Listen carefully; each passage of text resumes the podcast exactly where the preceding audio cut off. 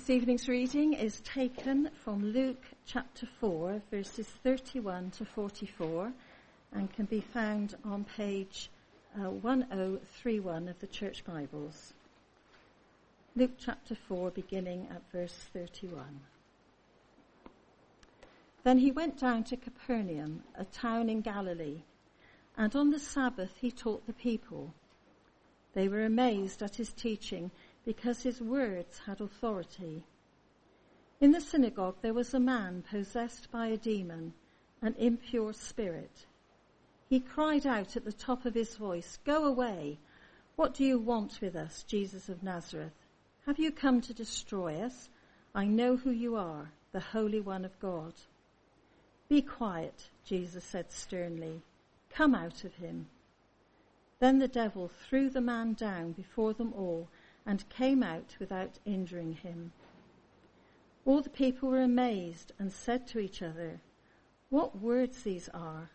With authority and power, he gives orders to impure spirits and they come out. And the news about him spread throughout the surrounding area. Jesus left the synagogue and went to the home of Simon. Now Simon's mother-in-law was suffering from a high fever and they asked Jesus to help her. So he bent over her and rebuked the fever, and it left her. She got up at once and began to wait on them. At sunset, the people brought to Jesus all who had various kinds of illness, and laying his hands on each one, he healed them. Moreover, demons came out of many people, shouting, You are the Son of God. But he rebuked them and would not allow them to speak because they knew he was the Messiah. At daybreak, Jesus went out to a solitary place. The people were looking for him, and when they came to where he was, they tried to keep him from leaving them. But he said, I must proclaim the good news of the kingdom of God to the other towns also, because that is why I was sent and he kept on preaching in the synagogues of Judea. This is the word of the Lord. Thanks be to God.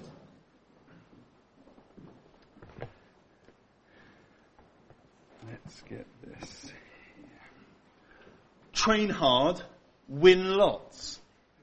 That, that was a little plaque in a, um, a rowing club that I used to be at. And uh, it just said, train hard, win lots. And as we're on the rowing machine, just rowing away, and then you'd see this plaque, and for some reason it would motivate you. Train hard, win lots. The reason is because it was one of our GB rowers who had handwritten that, and it had been put into a little, um, into a little picture thing and put up on the wall of the clubhouse. Now everything in the clubhouse was just terrible. It needed painting, damp coming through the walls, but that plaque said a lot to us. So whilst you're training, sweat no matter what it was, train hard, win lots. And it's emblazoned on my brain. Why? Because that person had authority to speak to me in my situation. And we all want it. We all want someone to speak to us with authority in our situation. Have a look at that first verse that we read, or first two verses. He went down to Capernaum, that's Jesus, town in Galilee. On the Sabbath, he taught the people. They were amazed at his teaching. Why? because his words had authority. That's what we're looking at this evening. Uh, I remember sat um, last year at the um, Christians in Sport camp that we do, and one of the ladies opposite was also a rower. Her name was Debbie Flood. I was thrilled to be sat at the table with her. She's a two-time Olympian silver medalist. And I'm sat with Debbie Flood. And I just finished my rowing. I thought, oh, Debbie, like, what was it like? Tell me, what was the experience? What was it like when you were out there? Mentally, how did you prepare? All these things. Why was I talking to her? There were other rowers around. They just didn't have the authority when it came to rowing. They didn't have the kind of the substance and the weightiness. And I didn't necessarily want to listen to them, but to her, she had authority. Now, whatever your area is, whatever you're interested in, you want people to come and speak with authority. In fact, we're desperate for it as a country. We're desperate for it as a world. Just think about the people that do speak with authority and how much we want to listen to them. Uh, think about Greta Thunberg. She doesn't come in with these kind of, this is the thing we don't want. The person who comes in and says, maybe, possibly, perhaps, we might be able to. There's a chance. They're all a bit, a bit wishy-washy. No. Someone's coming, this is happening. This is the plan. This is where we're going. Why was Boris Johnson's campaign so good when it came to Brexit? Why was it so successful? Because get Brexit done. I've got authority. I'm going to do it. We're not wishy-washy. We're not having any more votes. This is authority. And people liked it. People really wanted someone to come in with authority. Or think about someone I'm really interested in at the moment called Elon Musk runs SpaceX, runs Tesla, runs like solar panel tiles and a million other different projects around the world. He speaks with authority when it comes to things and investors are desperate for it. Well, you want to fly to the Mars and set up a human colony? I mean, if someone else came in and said that, oh, I want to set up a human colony on Mars, no one would believe them. But wait a minute, he speaks with authority. He sent a spaceship up into space. I'll listen to him. I'll do what he has to say. And that's why I brought a collection of books.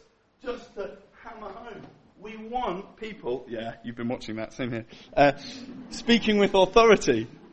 12 rules for life. That is a multi-million international seller. Rules for life. Who reads a book about 12? I don't want to read a book about 12 rules for life. Wait a minute. We're desperate for it. Atomic Habits, easy and proven way to build good habits and break bad ones. I read half of it. That's not a lie. The New Father, a dad's guide to the first year. I want, help me. I don't want someone to give me a couple of maybes, like it's a bit like this. No, tell me on earth what's going to happen when this baby arrives. The mind of the leader. How to lead yourself, your people, and your organization for extraordinary results. Boom! We speak with authority. We've got the stats to prove it. And then Marriageology, the art and science of staying together. Don't we all need some of that? No, we're desperate. We're desperate. Someone with authority speak into this situation. And whether it's a hard situation, a good situation, someone speak to me. And Jesus comes in and they're amazed at him because his words had authority. I think authority is this when someone speaks, it makes a difference. Something happens. People move.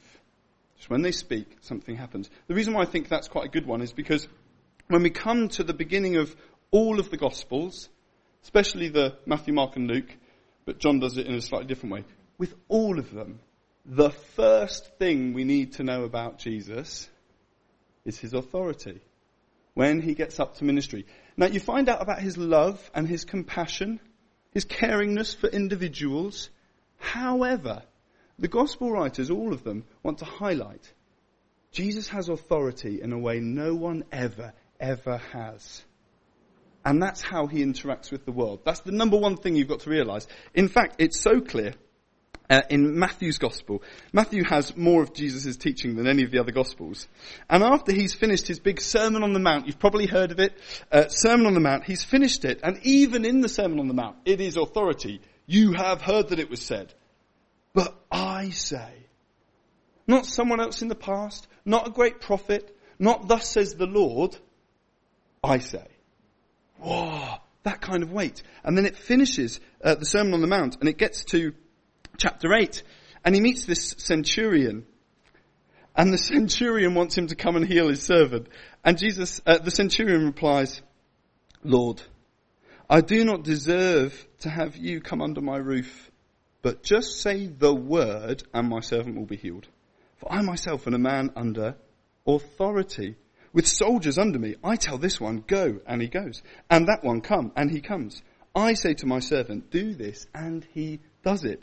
When Jesus heard this, he was amazed and said to those following him, Truly, I tell you, I have not found anyone in Israel with such great faith. Now the centurion knows that Jesus has to love, otherwise he wouldn't want to heal his servant.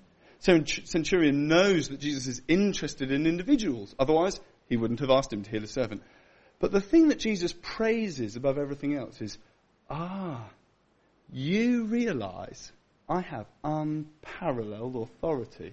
That's what you realize. And that shows me how much faith you've got. You realize how much authority I have. Uh, all the Gospels do it. They all want to hammer this home. And Luke is no different. We have just started. If you don't know where we are in the Gospel, he's, uh, all the birth narratives take up a few chapters more than any other Gospel. And then uh, Jesus gets baptized. He goes into the wilderness, is tempted.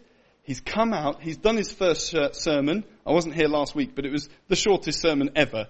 Just says, today this is fulfilled, and then sits down, and everyone's amazed.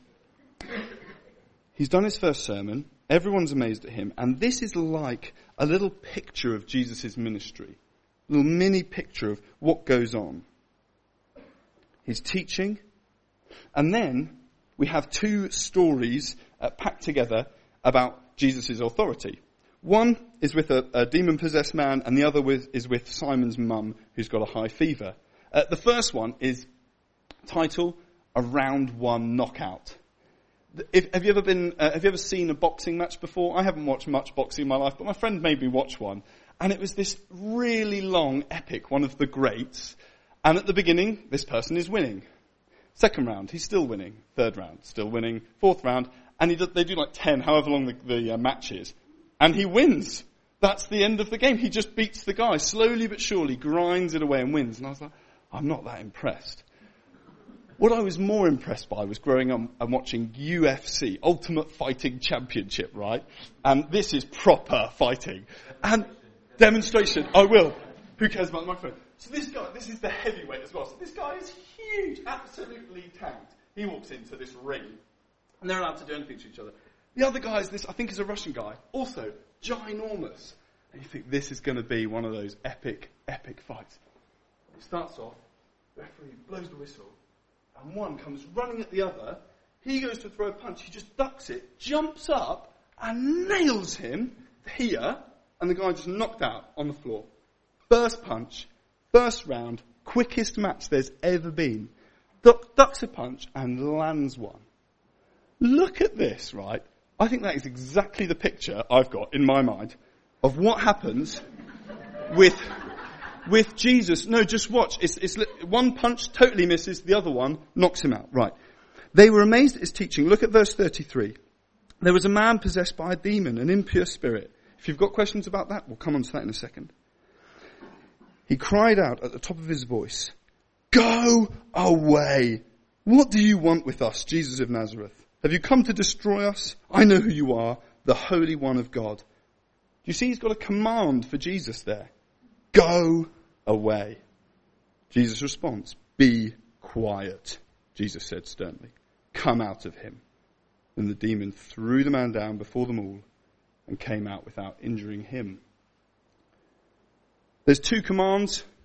There's a big fight between demon, Jesus. They're just meeting. First time, what's going to happen? Demon tries to lay a punch. Get away. Go away. Does Jesus go anywhere? No. You have no authority over me. Evil demon, nothing. No authority whatsoever. Jesus doesn't move an inch. But when Jesus says, come out of him, the demon's out in a second. There's no big magic.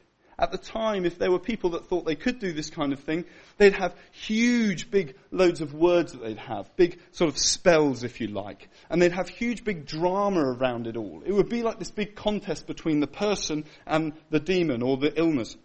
And they would be revving it all up and hyping it all up, and it would be this big fight. With Jesus, that's not what happens. Unparalleled authority. Come out of him, and he's out. Battle's over. Now, Jesus has this absolute authority over evil. That's what we're finding out. And if you're a bit confused about this whole idea of demons, they're actually not mentioned really at all in the Bible, apart from when Jesus is around. There's a little bit after and a few occasions before, but demons aren't particularly mentioned. But they are part of a much bigger story. Right at the beginning, if you remember Adam and Eve in the garden, the serpent comes and tempts them, calls them away from God. And once the people have followed Satan, God has a word for him. He curses the man, curses the woman, then curses the serpent himself, and he says, you will be biting after this person. You will be, he will be, you will be biting his heel and he will be stamping on your head. There's going to be a fight between Satan and you. Notice it's not a fight between Satan and God. A fight between, on earth, between Satan and people. And within that, then demons are these evil personalities. They're spirits, they're not matter. So if you've got the idea of um, a red-horned little devil with uh, three prongs and a, and a weird tail with a pointy end, just get rid of that idea entirely. That doesn't really have much to do with it at all. But they are evil personalities. And you might be thinking, I'm not sure I, I'm not sure about this demon thing. Let me explain uh, why I think you really, you really should. One is because when Jesus interacts with them, he knows what he's dealing with. Uh, of course, they don't play a big part that we notice in our day to day lives. In fact, they didn't play a big part in the Old Testament story. However, when the king comes, then there's a problem. When the king comes in the story, who's here to destroy evil, then evil has a real problem with it. Then there's going to be an interaction between goodness and badness. In fact, have a little look in the passage. What does Luke call this demon? A demon, an impure spirit. And what does the impure spirit call Jesus? The Holy One of God. Do you see this difference? All of a sudden, for the first time in history, we have this evil that's trying to destroy humankind and hates God and the Holy One that's what's happening. That's why we start hearing about demons in Jesus' life. The other reason is my own personal experience. Um, when I was growing up, my parents fostered, and um, there were lots of bad things that happened to many, many people in my parents' life, and, and I started realizing that as you grow up around this kind of thing. However, occasionally you'd hear of a story and you'd think, this is so evil. This is so wrong. Yes, people are doing this wrong thing. And yet, this is a bit beyond what human beings do. Or where has this evil idea even come from? And you'd hear about it. My mum even, there's one girl who stayed with us and she just said, there was just something evil. Not, not, my mum wasn't blaming the girl, but something had happened to this young three-year-old. And just something evil has happened. The other reason is when I was growing up, my friends, uh, I was at school and I was just going to go down to my friend and he had offered, he said, hey, come to our house and we'll do a Ouija board together. And I was like, oh, all right then, you're a good friend. So I went home. I was, I was going to go um, as a young lad, and then my brother caught me, and I'm so thankful for my brother for this. Uh, as I was about to go, he said, "Oh, where, you know, where are you going? I'm going down to Stu's house. Um, going to do a Ouija board. Do you know anything about it?" He said, "Phil, don't mess with what you don't understand." Don't mess with what you don't understand. That night, my friend was, at least his personal testimony, was running around the house for hours screaming. Now, that might have been his own psychological thing, but that was his experience, was after doing it, running around for hours and screaming in the house. Now, those are the reasons, personal experience, and also from the Bible, that yes, personal spirits that are evil are at work in the world. And I think when you see particularly evil things, there's something, there's somebody else working through that. That's what's going on. Uh, now that is really important to say that that doesn't mean every illness or every mental illness has anything to do with Jesus. In fact, probably most have nothing to do with uh, demons. But there might be some that do. And if you've had an experience, in fact, we'll come on to that at the end um, about um, praying about history and past and things that you might have uh, been involved in. But that's where we're, that's where we're at. Jesus is interacting, and the good news is that when Jesus comes, he has absolute authority. Okay, let's go on to the second incident. Firstly, absolute authority over evil. That is good news. Second thing. First appointment, cure. First appointment, cure. Uh, he goes round to Simon's house. Mother-in-law, high fever. We don't know exactly, but that must be a medical term. Luke's a bit of a medical man. High fever. She's really ill. Really out. Uh, and if you go to meet with a doctor, you often first think just a diagnosis, understand where you're at, uh, understand all the symptoms, and then think, ah, oh, what's our plan to get you better? And if you go into A&E, it's highly unlikely going to solve your entire problem the first time that you see a doctor. However, Dr. Jesus comes into the situation. He bent over her, rebuked the fever, and it left her. She got up at once and began to wait on them. Now, that's a weird meeting with the doctor. First appointment, sorted out. Again, notice, no magic performance whatsoever. No magic spells going over, no kind of big performance or hyping it up. He just rebukes it, rebukes the illness, and it's gone. Now, again, we come to this kind of thing, and Jesus has this unparalleled authority. You'll see it just afterwards. Um, all who had various kinds of illness, laying, he laid hands on each one, and he healed them. No failure. Jesus never failed. Whenever he wanted to heal someone, he could heal them with a word, or just with a touch of his hands, or with the centurion, even at a distance. He just says the word and it's done. But that isn't always our experience, is it? it's a bit tricky. My, my brother-in-law, he's um, a hockey player. He had a really bad knee and then went to the doctors, found out his knees actually have lots of little holes in them and so they're wearing away very, very quickly. And if he carried on playing hockey in 10 years, he wouldn't be able to walk and play with his grandchildren and all that kind of thing. Um, and so it was getting worse and worse and worse. And then he had become a Christian, went to church, and as he was in prayer meetings, people were praying and praying and praying, and he could barely walk on his knee by this point. And then, I think he might be healed. And he got up. Oh, it's healed. So he's walking around. And his knee is still now f- fine. It's phenomenal. So my brother-in-law's knee healed. Amazing. However, my dad had cancer in the brain. And it, it, no one, people praying all over the world, thousands and thousands of people, more people praying than my bro- for my brother-in-law, and he wasn't healed. And that's the tension we live with. We see Jesus healing Ev- anyone and everyone that he wants to, even dead children, he could raise from the dead. And in our experiences, oh, that's not how it happens. Why is that the case? Why is that the case? Well, if we think, when Jesus came to do this, he wasn't only doing it for each individual, he was doing it to say something about who he is and what he's ultimately come to do. That's what he's doing. So in this, I now know from what, when he was on earth, from him healing, that he has absolute authority. And that gives me great faith. I know that when he says he's going to make everything new, he's going to make everything new. And if he chooses to heal someone now, he chooses to heal someone now. Now I'm absolutely certain. And so when I think when we're praying for people to be healed, what we should be praying for is with our eyes fixed on Jesus saying, please Jesus, I know you can. I know that you love to. Please do it for my dad or my brother or my sister or my friend or my cousin or my colleague. Please do that. But I do know, right down, that you have a plan to ultimately heal it all. That you will heal it all. Because you can heal it all. That's the good news here. That Jesus one day will fix it all, and he promises he will, and he's proven that he can. But it's painful nonetheless for it in between. Now, one of the things about um, uh, Simon's mum, you'll notice, is the strange little bit of she got up at once and began to wait on them. Oh, good job. She got in the kitchen, made a cup of tea.